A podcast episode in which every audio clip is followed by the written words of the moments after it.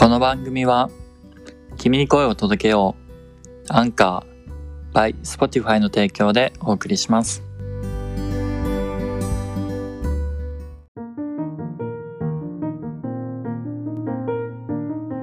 はいじゃあ今回はジャッキーさんに再び、えーお会いをしお会いして今度は仕事の話を聞きたいと思います。ジャッキーさん、はい。よろしくお願いします。よろしくお願いします。はい。じゃあですね、早速なんですけど、今じゃあやってる仕事って何ですか？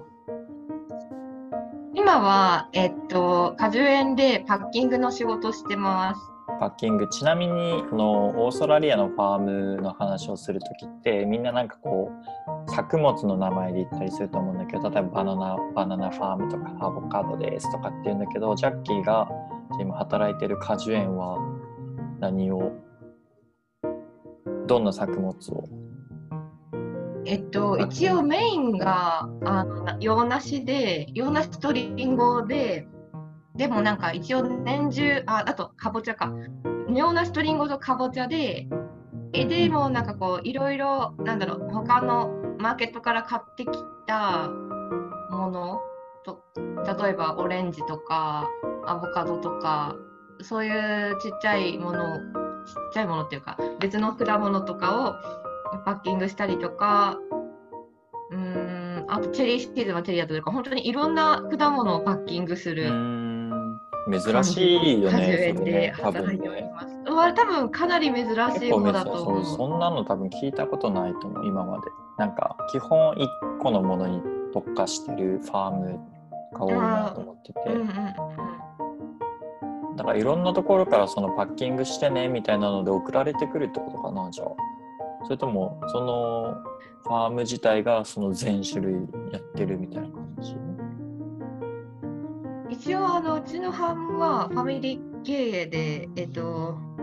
えっと家族なんだろうい一個のファームなんだけどそのオーナーがかなんか買ってくるとか知り合いから買うとか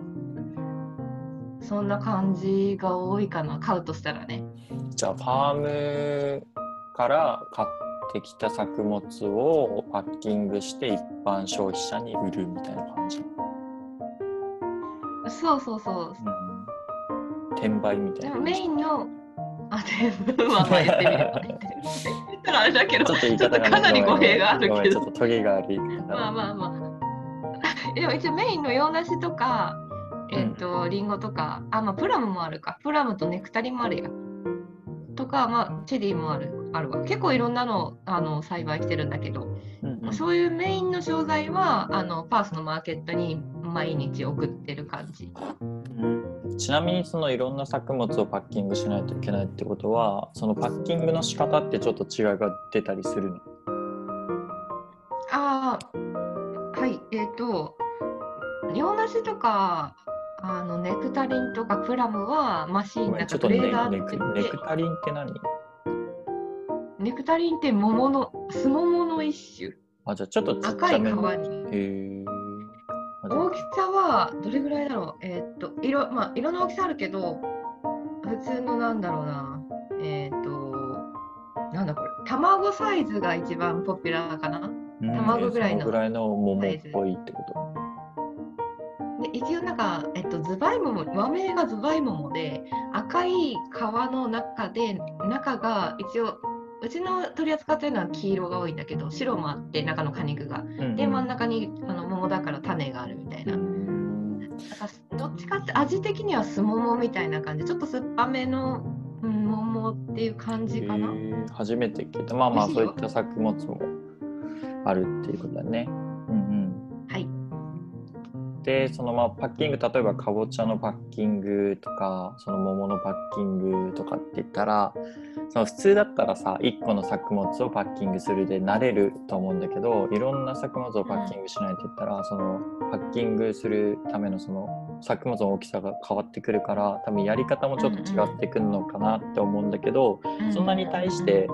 なんか新しく学ぶことが多いとかっていうのは別にない。その1個のパッキングができたら。あとはそれをうん。同じようにできるかなみたいな。あなんか、うん、ダメージとかが分かるの状態とかいい状態と悪い状態さえ分かればもう簡単で。でうちのファームは本当にちっちゃいからえっとあの梨とかはグレーダーっていう機械を使うけど他はリンゴとかあ、まあ、それこそチェリーとか傷つきやすいものは全部手でやっててで手で箱で詰めるみたいなうんうん。感じだから本当になんか覚えてしまえば本当に寝ながらできるぐらいなうん。ちなみに慣れるまでどのくらいかかったの？ジャッキーは。慣れるまで梨が一番難しくてそれこそ私あのもうみんなんだろう日本人がいないところで働いて英語だけだったから聞き取るのとかもう喋るのとコミュニケーションが大変だったから覚えるのえー、どれくらいかかったかな？でもまあまあまあでも 1, 1週間あれば普通の仕事はなんとかできるようになってあとはもう細かいことは聞きながらとかもうなんか指摘されながら覚えていく感じかな。うんうん、ちなみにさっき梨が一番むずいって言ってたんだけど何が一番むずい？梨。あのダメージの判断の仕方。私えっと分けの。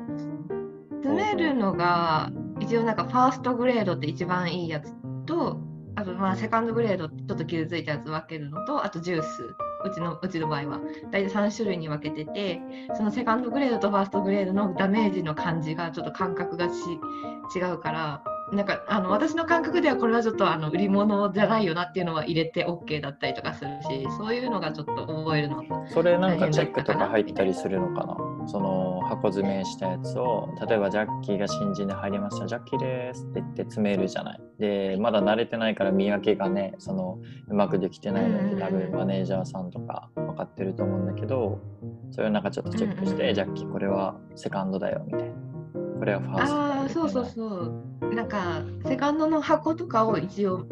見てくれてあこれはファーストでいいよとかこれはジュースよ、うんジュースよとかなんかなんかこうちょっとなんか曖昧なやつがあったらこれは OK みたいな聞いたりとかしながら覚えていく感じかな。そうだね。なるほど。あちなみにあの、まあ、これは俺の思ってることなんだけどオーストラリアの、そのファームとか、まあ、どこでもいいんだけど働くにあたってスピードって結構大事じゃない？いやーなんだろう私あどうだろうな私のファームはなんだ4人だけしかいないからパッキングのチームが。その人たちのによると思ってて、えっ、と、前いた、そのオースオージーの人がいた時とか、とか、えっ、と、なんだろうな。やっぱりこう、あの、で、なんだろう、人による文化、その人の文化によよって違う感じから、今は日本と台湾人だけだから結構スピード重視で、なんだろう、似た感じのぶスピード重視の感覚で仕事をしてるけど、えっと、オーナーさんというか、うん。あのそういった人たちはファスターファスターとかっていうのは別に言われない？言ってこない。まあ冗談でなんか、あファスター。ファスタ言ったりとかはするけどでもなんかあのうちもなんかこうまあまあまあ、ま、ずっと喋りながらとかはさすがにそういうのダメだけどなんかこうたまに「よう」みたいな感じで他の外で働いてるあの男の人とかが来たらそこのでコミュニケーション取ったりとかは話したりとかそういうのは全然大丈夫。うん。あそうなんだ。えっとねあじゃあ結構優しいとか優しいというかいい感じのまあゆったりできるファームなんだね。えっと俺が言いたかったのってあのうん。オーストラリアの仕事をする時って、ファームとか特にそうなんだけど、なんかうん。質よりも速さみたいなのめっちゃあってなんかもう、ファあスターファスターファスターってうん言われて、もう早くていいんだよね、うん。早くてなんか雑でいいんですよ全然、で雑だったらうん。雑だった時にスーパーバイザーっていうあの監督する人スーパーバイザーって呼ばれてる人がいるんですけどその人がーうん。いやこれはもうちょっとこうしてっていう注意をして終わりみたいなのが多くてなんか日本だったら早すぎて品質が悪かった時にじゃあその品質が担保できてないのって後から責任問題になっちゃうみたいなので、日本人の人って結構質大事にしちゃって、うん。スピードが遅い時あー結構あるので,でそうするとうんうわ遅いからこいつ使い物にならないって言ってファイヤー食らうとかって結構あるのね。でトライアルえー、そうなん？あるえそれがもう俺の中では普通だなと思っていてだからトライアルへでー。あのトライアルっていうなんて、うん。お試し期間みたいなのをあうんうんうんうんうん3日間とかっていうのがインタビュー面接があったら3日間とかあるよね。でそれでもしやる人がいたらもうスピードを本当重視してほしいと思う。であっちはとりあえず早く動ければ質は後から来るでしょみたいな感覚なんだよね。なんかうん。品質を上げるのって別にもともと動くスピードがあれば品質を上げることはできるけど動く気がない人、ゆっくりしか動けない人はあ速くならないでしょ。みたいな感覚で取られちゃうから、スピードはなるべく速くいけるように、もう雑でもいいからっていうのは最初はね、ーまあ雑なのは、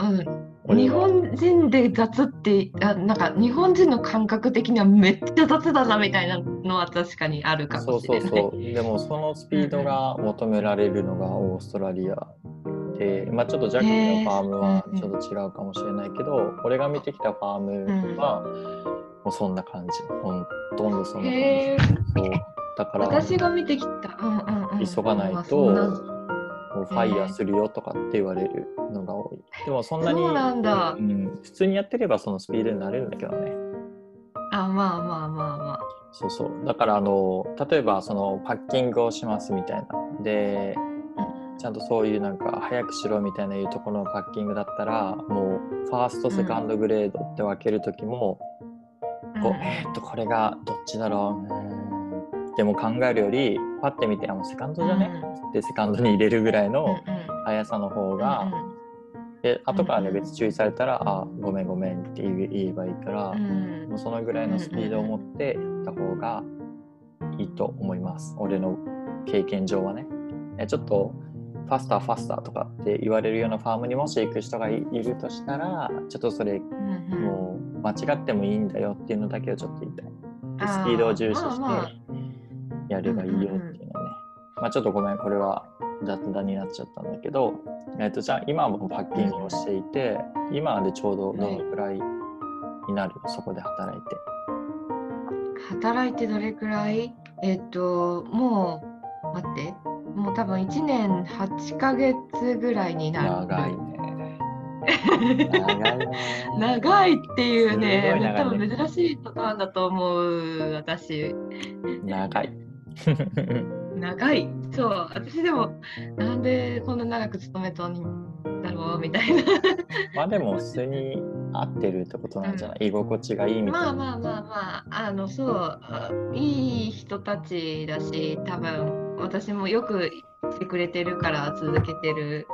感じかな。ちなみにそのありがたいことに、そうだね。ありがたい。ありがとうございます。うん、ありがとうございますその仕事をやる前って何かやってたの？仕事は。えっとその前直前はえ何やったかな？ふえっと2つやってて1個は、えっと、グレープファームのピッキング。でもそれ1日しか行かな行かなくてちょうど今の仕事見つかったから。それとあとはえっとペンバトンだからあペンバートン。えっとうん。ペンバートンから、だから、えっと、WA でやったのと、えっと、もう一個は、えっと、私の、えっと、こっちで知り合った、あの、王子の友達の、えっと、知り合いのデイリーファーム、うんえっと、酪農、えっと、の乳乳搾りのカップ、そうそうそう、牛のカップ、カップつけるやつ。手でねを絞トライアルで2て日だけ。絞るんじゃなくて、自動で機械の、そうそうそうそう。絞ってく。れるカップをおおっぱいにねパコパコパコってやる。そうそう。パパパパ。って、スポッスポッスポッスポッスポッスそうめっちゃあれ結構気持ちいいないかなと思ったよね、あれね。後ろ足で蹴ろうとしてくるしね。そうそう、蹴ってくるしね、なんかね、うちいろいろね。とか落ちてくるしね、うん。ひゃーってなるやつね。それをどのくらいやってたの？えっと、それトライアルで2日だけやって、ちょっと、ちょっと私のコミュニケーション能力が足らなさすぎて、ね、多分まあ頑張れば続ける。仕事はいや振りは良い良いって言ってくれたんだけどその一緒に働く人たちと人た人たちって言ってもオーナーとうん。そのもう一人雇われてる女の人の2人だけだったんだけどうんうん。いまいちコミュニケーションが取れなかったから私の聞き取りとかが悪くて。うんうん。だからね続けられなかった感じかな。うんうん。他は？それ3つってことじゃ。そうあ最初にそうそのデイリーファーム行ってブレークピッキング行った後に今の仕事であの一応ピッキングだけ2週間で決まっててうん。でもなんかそのピッキングしてるうちに1人一緒にチームのチームだった大勢の人がこの子結構仕事できるよみたいなパッキングやらせたらみたいな感じで言ってくれてパッキングチームにたまたま入れて1人抜けることになったからうんうん。空きが出て入れてそのまま居続けてるっていう大変ありがとうございますありがとう。ございます。そっか、じゃあ3つ。でも全部ファームだよね、そしたらね。あそうそうもともとそのセカンド取るために働く予定でファーム探しててそのままなんかまあとそのままこうずるずるとなんかあのシティジョブをやりたかったとかは別になかったのかな。あーなんかレストランとかは特にやりたいと思ってなかったかな。なんでだろう。うん。あーでも一回なんかちょっとバーの仕事みたいなのトライアルでやった。ファースにいる時に2日ぐらいだけやってでもこっちにうん。南サウスに来ることが決まったからやらなかったんだけどそうだね。そんなにうん。まだ考えてなくてあのセカンド取ってからのことを全然考えてなかったうんうん。あのそのまま今の仕事続けれるってなったから続けてきたみたいなうん。感じかな。なるほどね。ちなみにその仕事を見つけた方法ってどんな形で見つけたの？私の方法は結構特殊というか、うん。えーとまあ、簡潔に話すと,、えー、とそのそれがさっきちょっと言ったあの王子の友達その,、まあ、その人の家にちょっと何1ヶ月ぐらいステイしたんだけどその人伝いで見つけたみたいなじゃあもう。お友達の紹介でって感じか。紹介といえば紹介からその人えもうなんか、まあ、その友達に聞いてくれたりとか私もガムツリーとかで本当にその当時 WA でまだこうコロナとかがなかった状態だからうんうん WA でしあのバックパッカーが多すぎて仕事でね見つからんってなってたんだけどその人が一緒に探してくれてで一人あのどこだったかなパプアニューギニア出身のコントラクターに連絡取ってくれてでそのコントラクター伝いで今の仕事一応、えっと、ファームの仕事2週間だけピッキングちょうど2月のあの梨のピッキングシーズンだったからその時に見つかってでコントラクター経由で契約してたけどパッキングすることになってで私が直接契約できないですかって言ってあのなんだろうネゴネゴシエートして直接契約になった感じ。なるほどね。じゃあもうはいそんなにお仕事探しで苦労したとかは別にないのかなあんまり。いやーでも結構苦労したからそれこそあの本当に、えっと、私1月に、えっと、いつだったかな2020年の1月にあの WA 来てうん。でそこからいろいろめレジュメ配ったり、えっと、近くのそれこそその時ファーム探してたからどこだったかなドワンバレーとかの辺までこう、まあ、車なかったからこう電車で行って歩きながらレジュメ配ってあの仕事欲しいですみたいなのやったりとか、なんか いろいろなところにメールでこうレジュメ送ったりとかしたけど、うん全然連絡なく、でたまたまその今のその私の友達がなんか2週間2週間奥さんが海外旅行行くからその間のあの家の手伝い牛の世話とかそういうハウスワーク手伝うあアコモフリー食事付きでそういうのをやるやる人募集みたいなのを見つけてで、そこのところそれに行ってでそこから、まあ、一緒に、まあ、その人にも一緒に探してくれたのと私もまあそこがいろいろ探してでもそれも1ヶ月2ヶ月決まらなくてあそうかうん決まらなくてで私がそのあん東海岸ににサウスオーストラリアかな、うん。うん。のあたりにちょっと日本人伝いで見つけたからじゃあそっちに行こうかなってなる時にたまたまこう今の仕事が見つかったみたいな。うん。まあ仕事探しはもともとしてたけどその仕事そうそうそうがそう。探しをしている間に見つけたそのアコモ的な人の紹介があって今につながったみたいああそうそうそうそうそう。な。いやなんかね、ずっと探して面白いよ無ね職の面白いありがとうございます。うんなんか無職の状態が続きすぎて、お金も本当に、あ、もうお金ないや、車も買ったのもあって、こっちに、あの、もともと東海岸に戻る予定だったから、車とか持ってなんか買う予定じゃなかったけど、結局車買ったりとかしたから、マジでお金がなくなくて、お金もないし、仕事もない、どうしようみたいな感じで、だいぶパニックってた感じで。テンパるよね、さすがにそういうのが続いたらね。でもその友達があのもう、まあ、お金ないなくても、まあ、食べるものと家はあるからとりあえずなんかもう落ち着いてみたいな感じでで やってくれたからちょっと生きながらえたみたいな餓死はしなかったっていう。神様ありがとうっていう。大変だったな。ちなみにその レジュメを配ってた時に受からなかった理由とかって何かあったりするのかな、例えばインタビューにすらも行かなかった、あインタビューするにも行かなくて。っていうのもやっぱりあのあのそうやってる人やっぱ多くてあのなんかもうそれこそなんかなんだパースに近いもう私が電車で行ける範囲って言ったらもうパースのシティに近いからそこで、えっと、あのセカンドを取るためのなんだろうワーホリのなんだにのカウントされるファームって結構限られててだからこういろんな人が行ってるからいやもうなんかいやもういいですっていうなんかこういっぱいもうなんだろうなそんなに働く人求めてないですからみたいな感じのとあとはなんかこうシーズンがたやっぱりあ違ったのかな私。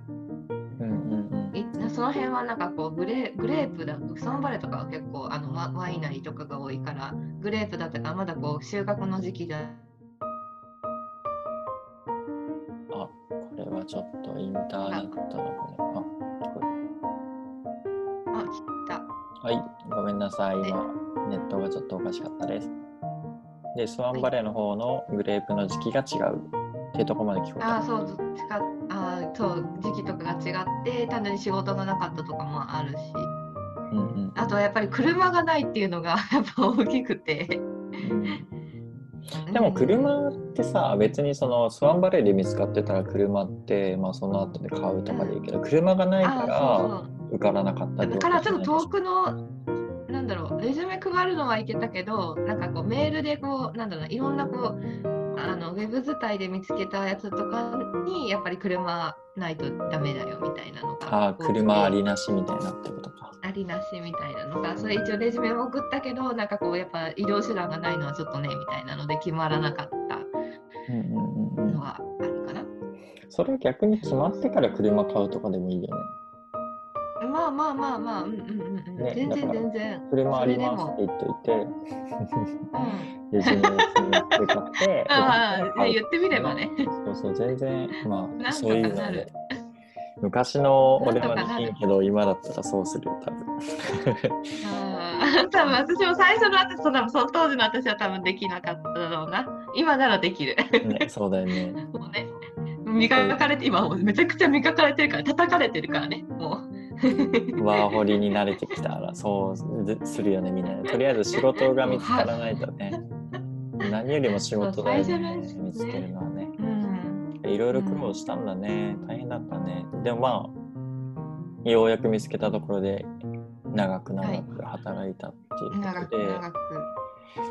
まあ、レジュメの作り方とかって、まあ、まあそういった話をしてもあれなんだけどまあ、うん結構、ね、ネットで上がってるレジュメの使い、方とかって、俺が実際レジュメで配ったことって実はなくて、あ、そうなんだ。そうそれはネットで連絡取うん。ってっていうのが多くて、まあ、うん。うんそれにレジュメは貼るんだけど、なんかみんながやってるようあうんなうんシティのとこにレジュメ、そうショップにこう、うんうん。カフェとかに配りに行くとかは実際やったことなくて、まあでもレジュメのねこう作り方みたいなのは、いろんな人から聞いて、まあ、いいものは作れてるとは思うんだけど、まあねそういったところの作り方とか、まあ、ちょっとネットでみんな漁ってもらって。うん。うんうん。簡単簡単。うん、で、まあオフィ、オフィスワークっていうところでね、印刷して、うんうんうんオフィスワークっていうん。そううそう。便利な、あれは何だろうね、日本で言ったらね、オフィスワーク。オフィスワーク文房具屋さん？まあパソンコンとか持ってるもんね。かなんか電化製品プラスアルファ文房具屋さんみたいな、なんかコピーとかがもできるし、なんかこう写真も印刷できるし、なんだろうな。ホームセンターじゃないし、なんだろう。日本でなんか同じような会社があるかっていうとまあわかんないけどまあコンビニがないので、そもそもうん。コピーするならうんオフィスワークに行くしかないみたいな感覚だよね。うん。うん、コピーを皆さんレジュメをコピーするときはオフィスワークに行っていただいて印刷をすると。うん。からない。印刷の仕方もねなんかカードとかいるからわかんなかったら、まあ、店員さんに聞いてやってうんみると、うん、簡単簡単。うん簡カードは簡単に手に入る。し、手に入る。ピッてして、パッて、うんうん。ガッて 印刷すれば。簡単にできるね。確かに。でちょっと仕事の話で言うと、まあ、ファームばっかりだったからそうだね。なんか、まあ、パッキングをやってるじゃない。あ止まってるかこれ。止まっちゃってるな。すごい笑顔のじゃすいません戻ってきました。あ、おかえりなさいませ。これ、あれだね、録音してるのが多分、まあまあ後で編集するしかないか。ちょっとあの、うんインターネットが途切れちゃって、音声録音が分割される形になりますが、えっ、ー、と、何の話をしてたんだっけな、ピッキング私、えっと、オフィスワークスの話は、で私は聞こえなくなった。そうなんだ。うん。まあ、オフィスワークに皆さん行きましょう。レジュメをコピーしたいはいときは、っていう話で、はいえっとまあ、実際仕事を探すときって、ガムツリーっていうアプリを使って探したりとか、あとは、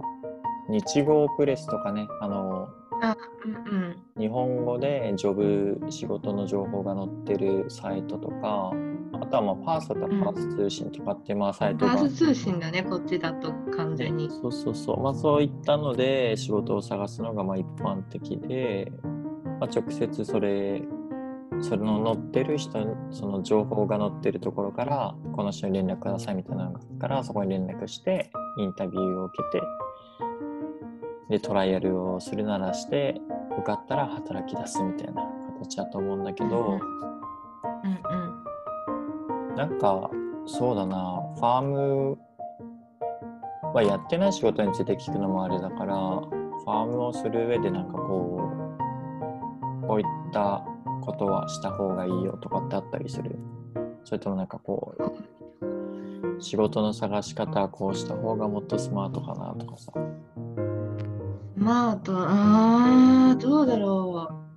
でちょっと先にあれだねファームの仕事をする上でまあこれがあればできるでしょとかこういったのはちょっと注意してとかってあればもしこれからねファームしたい人とかいるかもしれないから。注意して。えー、なんだろう。働き方とか働き方的な意味えなんかあの夏は暑いからマジ水分取ってねっていう。まあそうだね。確かに。あと防水必須だしいや日焼け止め必須。マジでマジで一瞬で日焼けする。光が強すぎて死んでしまう。焼け焦げてしまう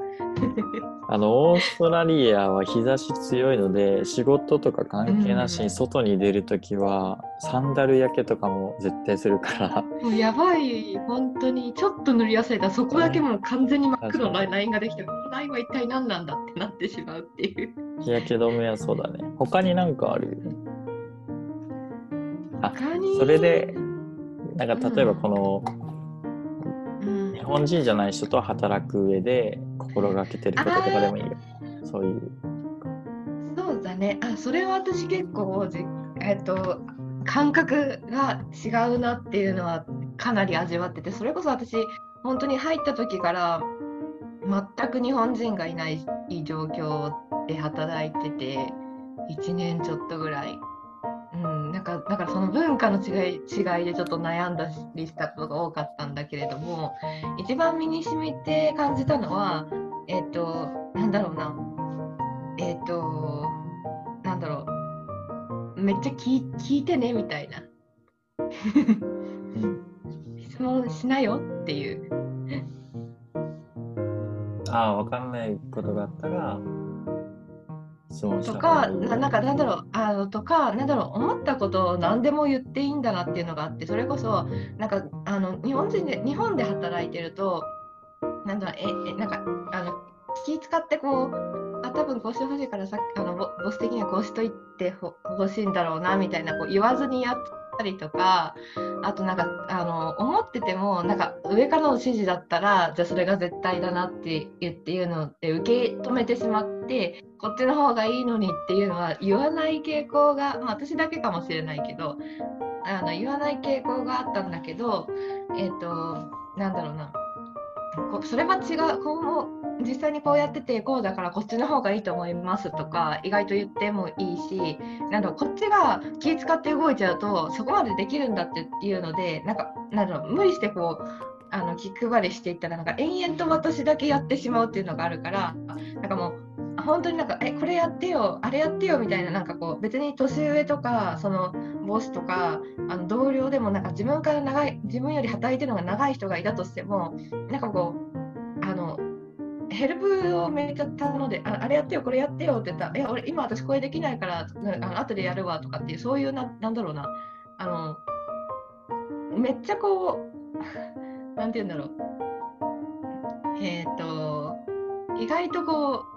ぐいぐい言いたいことを言っていかないと自分が損するんだなみたいな。ちょっと伝わる。あ伝わります。でもそれって英語ができない人ってどうすればいいと思あーで私は英あ私もそれこそその時英語そこまでできない正直そこまでできなかったからう、うん。言えなくてうん言えなくていやそのコミュニケーション取るのがなんかもう億劫だからあもうそれを言うぐらいだったらもう自分でやってしまおうみたいなのになっててなんかもうなんだろう嫌な仕事ばっかり回ってきちゃったとかなんかこう自分なんかみんなこうなんか全部私に任せていくんだみたいなのになってた時期があってだからなんか英語英語がこう伝わらなくた伝わらなかったとしてもなんかこうなんとか伝えようとする意思があった聞いてくれるからあなんだろうその一歩を出してみてみたいな。私はその一歩が出せなくてでそれもそれそれで諦めてなんかこう全部仕事を淡々ともうなんかこう私が多分一番これたくさん仕事やってるんだろうなとかいろいろ思いながらあのこうやってきたからなんかこうもうちょっとこうなんだろうな一歩出していいんだよみたいな。そしたらなんかみんな意外と怒んないから。ってなんか出さないから言わないから向こうも聞かないしなんだろうそなんかもう言わないからもうそれでいいってなんだろうな。私がそれその状態でいいって思ってるんだろうって向こうが思っちゃって全然変わらないからこうなななんか伝わらない。英語がめちゃくちゃでもいいから伝えようとする意思が大事なんだよみたいななんだろうなちゃんと伝わってるかな。うんうんなのでまああの英語喋れなくてもパッションでも何でもいいからそうそう一言物を申すようなことをしないと自分がどんどんどんどん大変な状況にいっちゃうよっていうことだよね。そうそうそうそう。うんうんだから逆に何だろう結構それが怖くてなんかその海外で働くことってうん。難しいのかなって思ってる人多いんだよね。多分きっと。その英語が喋れないかうんらそういった時にう。ん。どうすればいいかわからないからちょっともうちょっと語学学校で勉強しないととかって多分あると思うんだけどでも実際そういう経験をしないと経験値はたまらないからうん。そういった状況になった時にうん。こういう言い方をしないといけなかったんだみたいなのがね実践しないと多分慣れてはいかないと思うからもう怖がらずに飛び込んで、そういう状況になって、うん。もしニッチもサッチもいかなくなったら別にねやめちゃってうん。次の仕事を探して。まあそう意外とでも本当になんかうんうん。日本と比べるとねその仕事を辞めて入るみたいなその労働の流動性っていうのはすごい活発だからね。そんなに日本みたいなないとかではないからね。あと気軽に考えていろんなとこにチャレンジしてみてもいいのかなって思うけど。うんうんうんうんうんうんうん。あんまり深く考えなくていいよって私は言いたい。そうだね。自分がやりたい仕事とかがもしあれば恐れずうん。レジュメを配って、おしゃれなカフェで働きたかったらレジュメを配って、うん。トライアル受けて、うんうんうん。うん。そう別になんかダメだってもいいよっていうなんかなんて言うんだろうな。あのむうん。ね、うんうん、なのでみんなちょっと頑張ってやりたいのがあれば恐れずチャレンジと、まあ、せっかくねオーストラリアに来て、まあ、日本じゃ経験できないことをねするしなんならもう日本に戻るんですって決めてる人はねオーストラリアのその1年とかでやることなんてもうたったのね一瞬だからそこで変な風になったとしてもね別に大したことにはならないので皆さんまた自由にチャレンジをしていったらうん。いい経験になる。楽しむのが一番だと思います。そうだね。うん、何事も。うんうん。ということでじゃあ仕事についてはそういった形で。はい、お話は一旦終わります。ありがとうございました、ありがとうございました。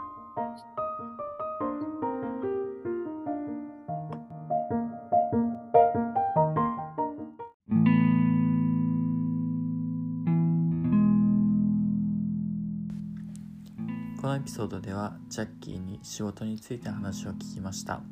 次回以降のエピソードでは英語そしてオーストラリア全体について話を伺いたいと思います。それではまた次回以降のエピソードでお会いしましょう。バイ。